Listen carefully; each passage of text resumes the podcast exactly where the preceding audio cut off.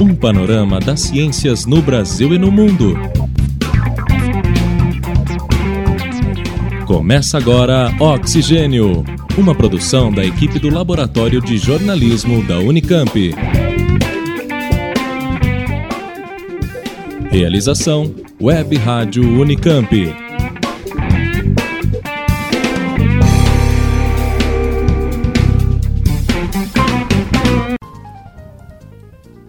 Olá, bem-vindo ao programa Oxigênio. Esta é a sexta edição. Hoje a gente tem uma entrevista dupla sobre carreira na ciência. Nossos convidados são os autores do blog Cientistas SA, Cristina Brazão e Eduardo Bessa. Também vão estar em pauta as pesquisas que medem a percepção do público na ciência e uma experiência que mistura ciência, super-heróis, cinema e vários outros assuntos. O programa ainda traz os comentários do professor Márcio Barreto. E hoje o assunto é cinema e ciência. E você ainda vai ouvir a resenha de Jurassic World. Agora vamos às notícias com Katia Kish, Fernanda Grael e Simone Palone. Notas de ciência. Em audiência pública realizada na Câmara dos Deputados no início de junho, representantes de entidades ligadas à propriedade intelectual disseram que a burocracia na concessão de patentes é um obstáculo para a inovação tecnológica. Isso porque o governo brasileiro demora em média 11 anos para aprovar uma patente. No setor de telecomunicação, a espera pode chegar até 14 anos. O tempo é tão longo que muitas vezes a tecnologia da invenção pode acabar se tornando obsoleta até o final do processo.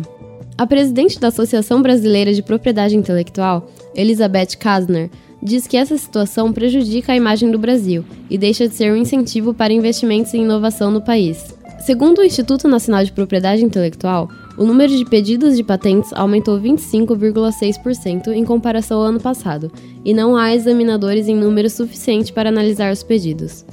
O diretor de patente do órgão, Júlio César Moreira, diz que essa relação hoje é de 192 para 210 mil pedidos. Administrar essa demanda é um desafio para o Instituto. O plano do INPI é contratar novos examinadores e reduzir o tempo médio de concessão de 11 para 8 anos e meio para patentes de inovação até 2019. Para Elizabeth, mesmo com a contratação de novos examinadores, a tendência é que o problema se agrave nos próximos anos devido à previsão de aumento de pedidos de patentes, mesmo com o país crescendo a taxas medianas. A quem cabe decidir sobre questões técnico-científicas, como a edição genética em embriões humanos e o desenvolvimento da inteligência artificial. E em um artigo para Nature, Daniel Servitz, professor de Ciência e Sociedade da Universidade do Estado de Arizona, discute essa questão. Para o especialista, a decisão final sobre se essas tecnologias devem ou não ser permitidas ou em que circunstâncias devem ser aplicadas não pode ficar nas mãos da academia. Embora a ciência possa informar a respeito dos riscos e benefícios, o processo de avaliação de ética é político. As preocupações dos especialistas muitas vezes são bem diferentes da visão do público. Zaref cita uma pesquisa em 2007 a respeito da nanotecnologia. Por exemplo, apenas 6% dos cientistas da área preocupavam-se com como a tecnologia poderia afetar o emprego, enquanto 38% da população, em geral, temia o desemprego que poderia ser gerado pelo uso da nanotecnologia. Além disso, cientistas não são eleitos para representar os interesses da população não possuem, assim, legitimidade para tomarem decisões que afetem todos. A resposta quanto ao uso ou não dessas tecnologias devem ser dada por uma decisão informada, em um debate aberto aos vários setores da sociedade e de forma democrática, conclui Saerwitz.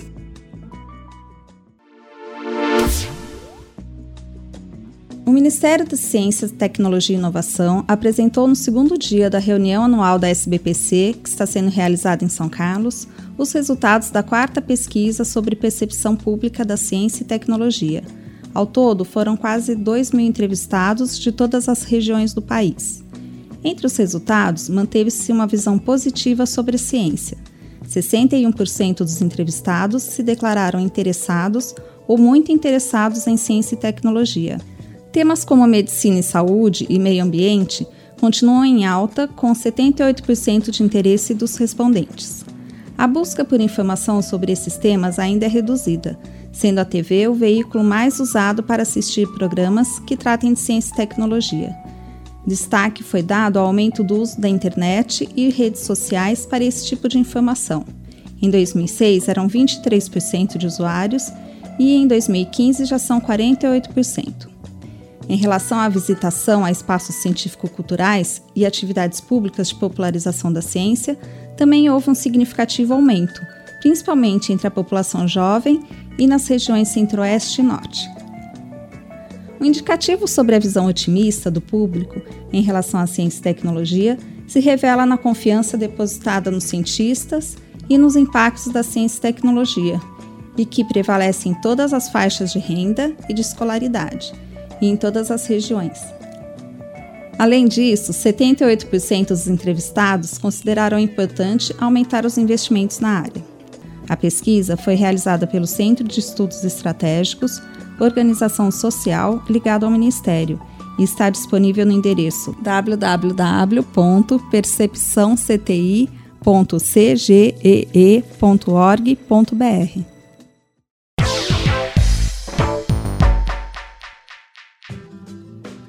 Uma pesquisa de percepção pública da ciência com foco no estado de Minas Gerais indica que a divulgação científica deve ir além de transmitir informação. Isso porque o peso da informação científica no cotidiano das pessoas depende dos valores morais, éticos, políticos e religiosos de cada um. Inclusive, isso é até mais importante do que o quanto elas se informam. A primeira pesquisa de percepção pública da ciência e tecnologia, feita no estado de Minas Gerais, aponta que os mineiros têm opinião positiva sobre a ciência e tecnologia e também confiança nas instituições de pesquisa. Isso acontece inclusive nas camadas de baixa escolaridade ou baixo acesso à informação científica, como explica o coordenador da pesquisa, Yuri Castelfranchi. Os resultados gerais são muito parecidos com o que aparece no resto do Brasil e no resto da América Latina, ou seja, contrariamente a um certo clichê, né, que diz que a ignorância gera medo, que então o, o fato do público ter um déficit, né, uma falta de conhecimento sobre a ciência o levaria a ser mais hostil, né, é, a gente vê que isso não é verdade, que a gente já viu em todos os países da América Latina, nas pesquisas em São Paulo. Então, em Minas também se repete isso. Diferente de outras pesquisas de percepção feitas até então no Brasil, em Minas Gerais, os pesquisadores observaram o posicionamento político e moral dos entrevistados. Eles analisam que essas visões são importantes para formar as atitudes sobre temas científicos. Então, esse foi o grande impacto possível da pesquisa, que a gente mediu esses dados e viu que, de fato, atitudes, por exemplo, de tipo sexista, tem uma correlação muito forte com tem baixos interesses para a ciência, é, que grau de felicidade declarada, grau de importância da religião na sua vida, é, grau de nacionalismo, rejeição da homossexualidade, são todas variáveis que, por incrível que pareça, né, afetam algumas das atitudes sobre a ciência mais que o grau de informação, por exemplo. Para Castelfranc, essa observação deve ser levada em conta por divulgadores de ciência para pensar suas estratégias de comunicação, já que o posicionamento pessoal impacta em como as pessoas podem se apropriar ou rejeitar a informação científica. Então, isso eu acho que é importante para o divulgador saber que o que ele está fazendo é política. Porque, na verdade, às vezes o divulgador da ciência acha que está transmitindo informação, e, mas as pessoas usam a informação com base nos valores. Então a gente também tem que assumir que a comunicação é um momento em que a gente, na verdade, não está imparcialmente, neutralmente, explicando o que é um gênero, mas está fazendo parte de um processo em que as pessoas decidem o que fazer também de sua vida, um processo político. A amostra ouviu 2 mil pessoas em todas as regiões de Minas, que representam a população com idade superior a 16 anos. O grau de precisão é de 95%, com erro amostral de 2% para mais ou para menos.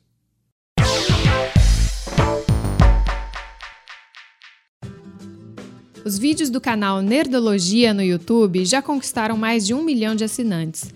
São análises que colocam na mesma conversa temas científicos, super-heróis, zumbis e outros assuntos da cultura nerd. A reportagem de Katia Kish explica como é essa produção da Amazing Pixel, com a participação do pesquisador Atila Yamarino. Durante muitos anos, Nerd era um rótulo negativo comum para pessoas apaixonadas por conhecimento, histórias de ficção científica e tecnologia. Normalmente, o nerd era visto como solitário e com dificuldades em encontrar pessoas que compartilhassem os mesmos interesses e curiosidades. Mas hoje, a cultura nerd tem se popularizado e ser nerd ou geek não é considerado algo pejorativo. Uma parcela da culpa ou mérito por quebrar esse preconceito e levar muitos jovens para o lado negro da força é do avanço das tecnologias. Há também cientistas empenhados nessa missão, como Ashla Yamarino. Ele participa da produção de um canal no YouTube, o Nerdologia, dedicado à cultura nerd. Ashla conta que a ideia surgiu depois de sua experiência com um blog de ciências e depois com participações em um podcast. O áudio chega em muito mais gente. E eu participava de um podcast que chama Nerdcast e comecei a falar de ciência lá dentro e foi uma coisa, foi uma experiência muito legal. O pessoal, o público deles se engajou demais com o conteúdo, assim, dá para ver que as pessoas participam e é um contraste, pelo menos no começo, até 2010, 2011, quando começaram a surgir podcasts de ciência era um contraste de conteúdo também, porque a maioria dos podcasts estava falando de coisas casuais ou de, de interesse de quem participava, não tinha uma coisa pautada em cima de um conteúdo certo ali. Então, de repente, a gente conseguir trazer uma coisa de falar de evolução, ou de doenças, ou de tudo que. Uma coisa, a coisa dava certo. E a gente fez um, um episódio sobre ciência de super-heróis que foi o mais comentado que eles tiveram, mais baixado por muito tempo. Então engajou muito o público deles. Com o sucesso de introduzir ciência na discussão de super-heróis, games e outros temas no programa de áudio Nerdcast, surgiu a proposta de desenvolver vídeos para o YouTube. Aí, na época, o filme que estava em alta era World War Z, falava de zumbis, é uma área que eu adoro e é uma coisa que eu trabalho que é epidemiologia, infecção e tudo. Eu falei, ah, tranquilo. Fiz um vídeo de 10 minutos falando sobre o filme, sobre o diretor, sobre isso e aquilo, e no meio eu falei, eu vou ter que falar de ciência também. Eu falei, olha, se fosse um vírus ia ser assim, se fosse uma bactéria ia ser assado, isso tem que ser um veneno, alguma coisa para agir tão rápido, não sei o quê. Aí mandei para eles. Eles falaram, olha, não dá para você cortar a parte que você fala do filme e falar só da ciência aqui dentro, não? Ashla explica que o engajamento do público é muito grande quando se utiliza a linguagem adequada. Mas a produção de vídeos no YouTube não é o único caminho para universidades e pesquisadores que também querem divulgar ciência é possível procurar os centros e as pessoas que já fazem divulgação científica para apresentar o seu trabalho ou facilitar o caminho deles. Ele cita o caso de uma pesquisadora que, junto com um artigo científico, publicou um vídeo relacionado à sua pesquisa e que, por acaso, tinha a ver com um episódio do Nerdologia. Então, junto com o artigo, na revista, tinha um videozinho curto dela mostrando um potinho de água gelada, ela joga a bactéria dentro e forma um cristal de gelo na hora. E tinha, sei lá, acho que 60 visualizações no YouTube, alguma coisa assim. Pouca gente tinha visto. Mas o vídeo estava disponível no YouTube com uma licença que eu podia usar. Eu peguei o vídeo e botei dentro do episódio do Capitão América. Falando da pesquisa dela, falando do artigo, citando a pessoa e tudo. Teve 400 e poucas mil visualizações até agora. Então, quer dizer, eu não acho que ela tinha que fazer a nerdologia, criar ou fazer, mas o fato dela ter produzido algum material e deixado aquilo disponível me ajudou, dentro do que eu faço, falar do trabalho dela. Hoje, o Nerdologia conta com um milhão de assinantes no YouTube. Ashla conta que muitos episódios também são usados em salas de aula para introduzir discussões científicas e também em hospitais, como um episódio sobre vacinas que é transmitido no Hospital Emílio Ribas, em São Paulo. Acompanhe mais ciência e curiosidades sobre o mundo geek no canal do YouTube Nerdologia.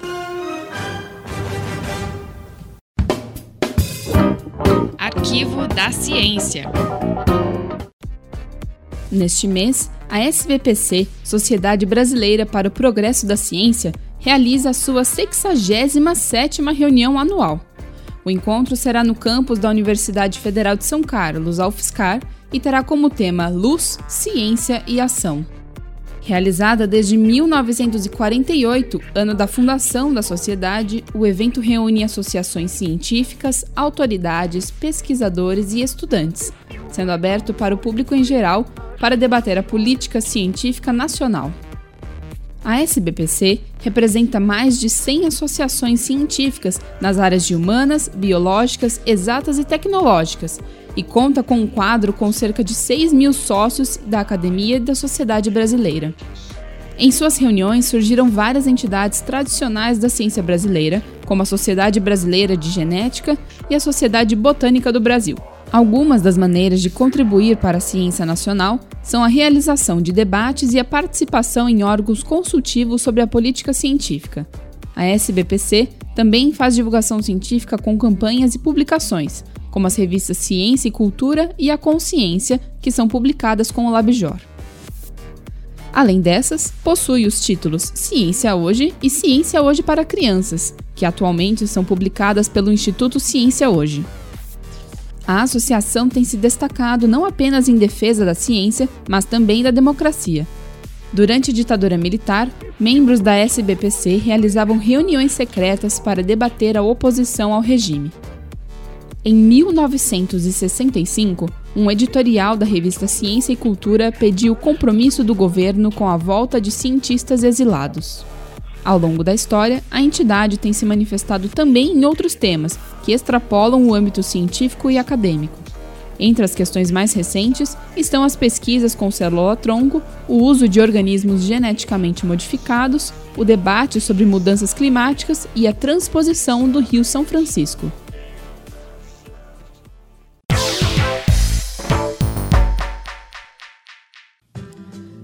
Assunto da entrevista de hoje é carreira científica. Quem já trabalha na área acadêmica vai conhecer algumas dicas. Quem pensa em ser cientista vai poder entender um pouco sobre como é trabalhar com pesquisa.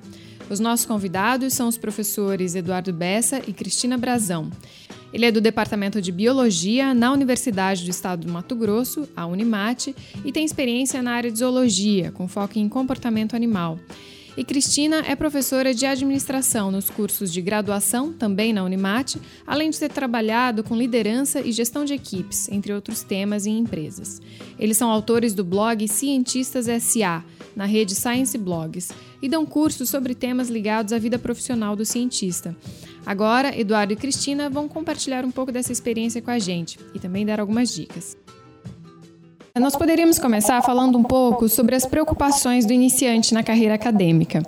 Eduardo, o que você costuma ouvir dos seus alunos pós-graduandos? Que tipo de preocupações eles têm nesse caso? Bom, a principal preocupação deles é se eles foram mesmo feitos para seguir carreira acadêmica, né? Eles sempre têm essa preocupação, poxa, será que eu vou ser feliz dentro da carreira acadêmica? E é, é uma preocupação sempre válida mas é, é, uma coisa que dificilmente a gente consegue oferecer uma resposta, né? Tem algumas uh, peculiaridades de quem tem esse gosto por estar na carreira acadêmica, o gosto pela leitura, uh, o, o interesse em trabalhar num, num, trabalho que não tem uma rotina propriamente dita, essa curiosidade iminente, mas você conseguir prever se a pessoa vai ser bem sucedida ou vai ser feliz dentro da carreira acadêmica é sempre muito difícil. Sim. Mas é a preocupação mais comum para eles. E Cristina, você teria alguma dica nesse caso, que alguma estratégia que a pessoa pode ter para começar a pensar nessa carreira aí? É, uma dica que a gente sempre dá é, é uma técnica que vale para tudo na nossa vida, né? Faz uma lista daquilo que você acha que está a favor e aquilo que é contra. Né? E aí a gente vai começar a comparar, ver se você tem muitas coisas ainda para se preparar, se você já está, já conseguiu percorrer um bom caminho, né? E aí ver um, e aí pesar todos os fatores, né? Salário, é satisfação pessoal, satisfação profissional, como o, o Bessa falou, é, a questão de você não ter uma rotina muito bem organizada, muito estruturada.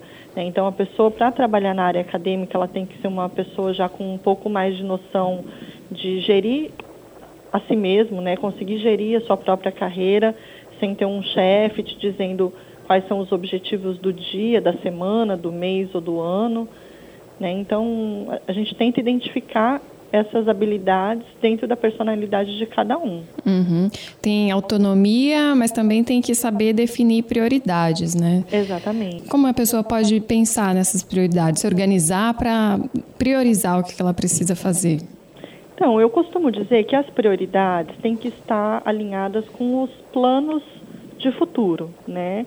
E aí, plano para o futuro tem que entrar tanto o plano de carreira quanto o, plano pessoal. Né? Então, o que eu quero ser daqui cinco anos? O que eu quero ser daqui dez anos?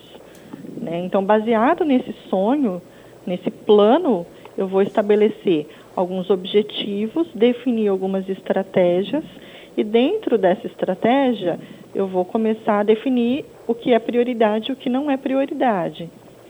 Né? Então, ah, se você tem que, por exemplo, ser um zoólogo na sua carreira, você quer ser um zoólogo daqui cinco anos.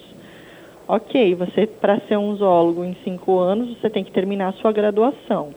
Para terminar a graduação, você tem que fazer as disciplinas de zoologia, mas também tem que fazer as de outras áreas. Será que eu preciso me dedicar tanto para essas, para essas disciplinas, que são de áreas fora daquela área onde está o meu sonho? Né? Então você tem que fazer o mínimo, mas não, talvez não tenha que se dedicar tanto. E aí empregar aquele tempo que sobra naquilo que realmente vai fazer a diferença lá na frente para você conseguir concretizar o seu sonho. Uhum. E, Eduardo, no caso de um professor de pós-graduação é, que costuma lidar com umas demandas do tipo cuidar de projetos, grupos de pesquisa, orientar alunos, quais são as preocupações nesse caso que você tem acompanhado? É, já para os professores universitários, as maiores preocupações são relacionadas à gestão de projetos e gestão do próprio tempo. Né? Nós somos inundados aí por uma série de demandas que nos são impostas e que a gente precisa aprender a lidar e precisa dar conta de entregar os resultados necessários dentro do tempo que nos resta, além de realizar todo o resto da nossa vida fora do trabalho, né? Então, gerir melhor o tempo é sempre uma coisa bem importante aí que os professores precisam e é, aprender um pouco sobre gestão de projetos que inclusive envolve esse gerenciamento do tempo, é, é, bastante interessante. A gestão de projetos surgiu dentro da, do meio científico, com projetos como o Projeto Manhattan, é, o projeto de levar o homem até a Lua, mas quando foi apropriado por empresas e tal, ele se tornou uma técnica muito mais elaborada e cheia de outros vieses aí que a gente perdeu o contato na academia. Hoje está sendo importante voltar a ter contato com essas técnicas empresariais de gestão de projeto para a gente fazer os nossos projetos científicos de forma mais eficiente. Isso é possível também nas ciências humanas? É sim, Patrícia. O, nas áreas não exatas, as coisas são menos quantitativas às vezes, mas quando a gente fala em estimular, em estipular metas, em definir uh, prazos e tal, isso se enquadra para qualquer área, né? Então, ah, você pode não fazer a análise de X gramas de tecido Uh, para um trabalho em histologia, mas você pode fazer a análise de X minutos de entrevista para uma área de humanas, por exemplo. Então se adequa também à área de humanas. Uhum. É, Eduardo, você também me dizia que um assunto bastante comentado no blog é a questão de peer review, né? Então, o pesquisador fica mais experiente, chega a hora dele começar a fazer revisões. É, quais são as preocupações e por quê? Então, é, o, o, pesquisador, quando ele começa a receber seus primeiros, suas primeiras análises por pares, ele muitas vezes se sente um pouco magoado por não ter se, se feito uh, entender tanto. Então, quando chega a vez dele fazer a análise por pares, a gente tem uma noção do que a gente não quer fazer com os outros. Mas, ao mesmo tempo, fica um pouco sem saber o que fazer a seguir. Né? Então, é, sempre tem essa preocupação de como fazer a análise por pares da forma mais eficiente possível e, e, sem ofender, sem magoar, né? sem aquela sensação que a gente fica quando recebe um peer review negativo. Né? Como lidar com isso desde do, do um peer review de artigo científico até um pedido de bolsa ou projeto de pesquisa. E, e aí, quais são as dicas nesse caso? Bom, é isso de você tentar lembrar o que, que você escutou que não ah, agradou já é um excelente começo. É, é, necessário você pensar em dois personagens que precisam ser beneficiados com a sua revisão por pares. O primeiro deles é o autor que está sendo revisado ali. Né? Então ele precisa se beneficiar. Só que isso não significa você aprovar o trabalho sem, sem um critério né? Porque o segundo personagem que precisa ser beneficiado é o público que se interessa por ciência. Esse público tem direito de receber ah, o produto da ciência mais certinho possível, e isso quem vai ajudar a fazer é o revisor por pares. Então, seja generoso com o, o autor que você está revisando, mas é importante ser generoso também com o público que não vai querer perder o seu tempo lendo um trabalho cheio de falhas. Hum. Uh, ok. É, Cristina, é, um, outro, um outro tema também interessante é a questão de falar em público, né? Isso é essencial na carreira acadêmica e também é uma coisa que sempre pode ser aprimorada. Como você fala sobre esse tema nas suas conversas com estudantes? Como pode ser uma boa apresentação científica? É, falar em público é importante hoje em todas as carreiras, né? Dentro da carreira acadêmica, mais ainda, né? Porque as pessoas têm um número maior de apresentações, seja em trabalhos dentro da própria universidade, seja em congressos, em seminários. Então, uh, o primeiro ponto é você dominar muito bem a língua. Né? Então, se você vai fazer uma apresentação em português, então uma apresentação que não tenha erros, que você fale corretamente, né? E fazer uma apresentação em público nada mais é do que você contar uma historinha. Né? Então, você tem que se imaginar na frente de uma plateia e você tem que cativar essa plateia, você tem que encantar a, a sua plateia com aquilo que você está contando para elas, com a sua historinha. Né? Então é importante que você tenha um bom conteúdo, uma linguagem apropriada ao público que está assistindo, então é importante conhecer qual é o público-alvo da sua apresentação, se vão ser só estudantes de graduação, se vão ser estudantes de pós, se eu vou ter pesquisadores em todos os níveis ou eu vou dar uma palestra para crianças. Então é importante conhecer quem é o público que vai estar assistindo para adequar a profundidade do conteúdo e também a linguagem. Além disso, você tem que ter um roteiro muito bem estruturado para que você não se perca no meio do caminho. E cada deslize que você dá, você perde um pouquinho mais a sua audiência. Uhum. Para finalizar, eu queria agora saber um pouco da opinião de vocês sobre oportunidade de trabalho fora das universidades. Eduardo, você pode comentar um pouco sobre isso? Se a Cristina puder acrescentar, eu queria saber como direcionar a carreira, caso a pessoa esteja ainda estudando, como que ela pode direcionar a carreira para ir para as empresas?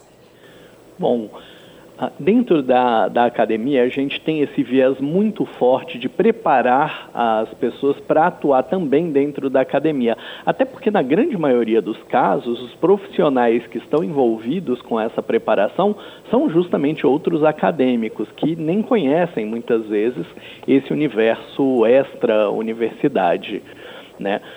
É claro que existe todo um universo aí fora, a Cristina tem muito mais contato com ele do que eu, na verdade, mas que pode absorver muitos desses doutores e desses pós-graduados aí, desses cientistas que são formados, né? à medida que o Brasil vai ganhando competitividade, vai ganhando projeção econômica, né, a gente está passando por um período de percalço aí, mas a tendência uh, é de um crescimento aí, mesmo que, que lento nos próximos anos, uh, tendendo a esse crescimento, a gente precisa também inovar, e inovar passa muito pelo trabalho do cientista. Uh, nesse caso, a gente vai precisar sempre de pesquisadores e de pessoas críticas, criativas e que poderão assumir esse papel que a academia também oferece. Uhum. É, eu acho que é importante também é o, o profissional, né, esse pesquisador que está saindo da universidade, conhecer o mercado de trabalho. É, então ele tem que saber quais são as demandas, o que, que o mercado espera e ele tem que oferecer o que o mercado está procurando, né? Porque é muito comum no Brasil o, a universidade ela não oferece exatamente aquilo que o mercado está buscando. Né? Então, a universidade está sempre um passo atrás da demanda do, de mercado. E aí, para conseguir essas vagas, para conseguir essas colocações, o profissional tem que buscar em cursos de especialização fora do ambiente acadêmico. Né? É importante, então, é, ver que não só ele, o, o profissional ele não vai atuar só na área dele. Então, por exemplo, uma pessoa que faz faculdade de física, então ela não vai para o mercado fora da academia só buscar colocações na área de física. ela pode trabalhar num grande banco, por exemplo, ou numa área financeira, fazendo análise de risco de crédito. Então, existe uma demanda muito grande por profissionais dessa área e poucas pessoas qualificadas e com competência para atuar. Uhum. E isso acontece com várias outras áreas, né? Ok. Bom, é isso então. É, a gente agradece os professores Cristina Brazão e Eduardo Bessa que estiveram aqui com a gente hoje. Eles são autores do blog Cientistas SA, onde escrevem sobre como usar técnicas de administração na ciência e também realizam cursos em universidades e instituições de pesquisa. Você pode saber mais no blog, que é no endereço scienceblogs.com.br barra cientistas SA.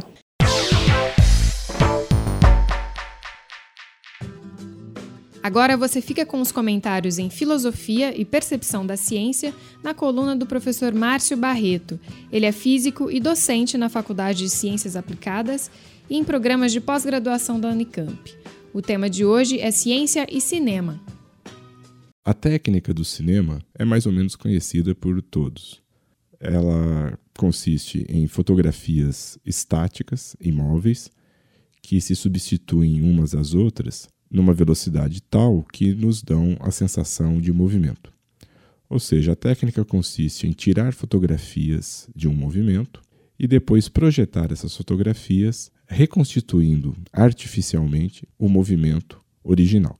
É curioso perceber que o cinema surgiu a partir de experimentos científicos de pessoas que não estavam interessadas na recomposição do movimento, ou seja, na criação do cinema. Eram cientistas que se preocupavam com a decomposição do movimento. A cronofotografia, Marré a utilizou largamente, foi utilizada para estudar movimentos anatômicos de animais por esses cientistas. Então, se eu quisesse observar o movimento de um animal, de um cavalo, por exemplo, eu tirava fotos muito próximas umas das outras e depois analisava cada uma dessas fotos comparativamente para observar o movimento detalhado de um animal. Esses cientistas achavam que recompor o movimento, ou seja, projetar novamente essas fotografias, de modo a recompor o movimento era uma brincadeira, de certa forma, sem nenhum sentido.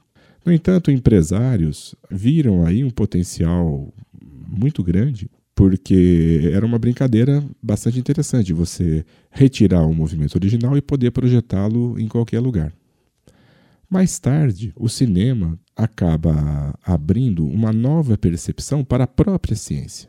Aquilo que foi desprezado pelos primeiros cientistas passa a ser interessante num futuro quando, por exemplo, Jean Epstein faz seu primeiro filme sobre a obra de um grande cientista que foi o Pasteur, e a partir daí começa a perceber que a lente das câmeras do cinema abrem uma percepção nova sobre a realidade ou até cria uma outra realidade, de tal modo que as lentes das câmeras têm, para Epstein, por exemplo, o mesmo valor que as lentes de um microscópio, que nos revelam um mundo imperceptível, e a do telescópio, que igualmente abre fronteiras no macrocosmo, enquanto os microscópios abrem fronteiras no microcosmo. Filmes que aparentemente não têm relação com a ciência, como por exemplo o Sétimo Selo do, do Bergman, também nos dão uma percepção sobre um mundo em que a ciência, a razão, está em pleno conflito com os dogmas religiosos, sem que isso seja mencionado no filme. É, há uma espécie de percepção implícita de um momento da história da ciência muito rico e muito promissor para o que a gente conhece hoje como ciência. Além disso, o cinema traz em sua ontologia uma percepção da ciência que para nós é muito rara, pois se a recomposição do movimento é, de certa forma, artificial, nós podemos dizer que a nossa própria percepção ela é sintetizadora, abrindo assim um campo novo no que a gente concebe como realidade. Isso vai dar, no fim, na criação de outros mundos tal como hoje a gente percebe no que a gente chama de realidade virtual. Meu nome é Márcio Barreto, sou professor da Faculdade de Ciências Aplicadas da Unicamp. Muito obrigado. Caleidoscópio.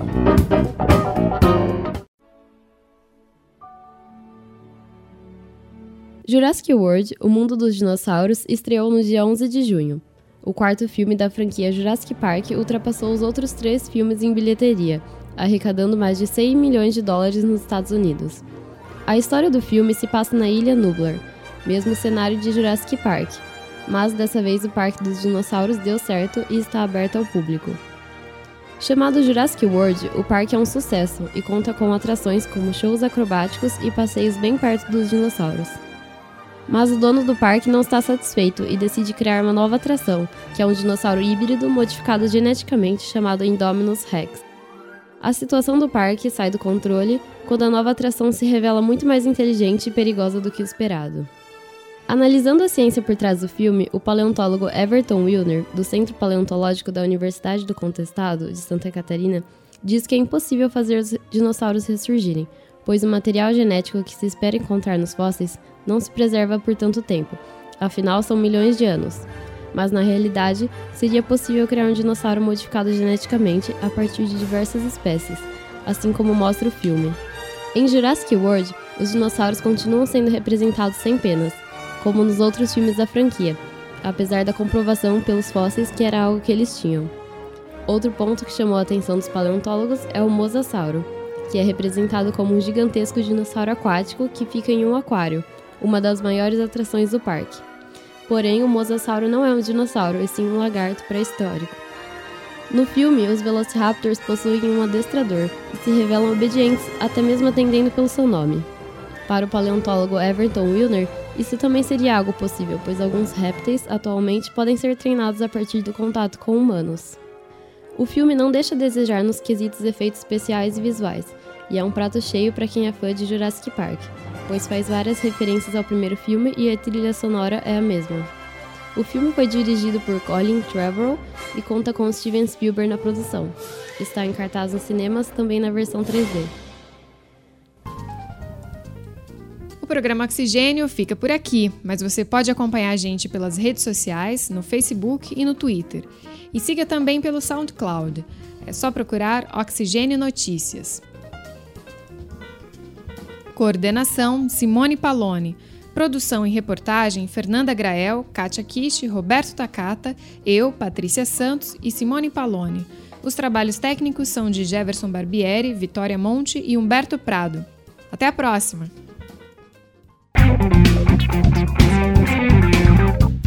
Termina agora o programa Oxigênio, uma produção da equipe do Laboratório de Jornalismo da Unicamp. Realização Web Rádio Unicamp. Continue com nossa programação.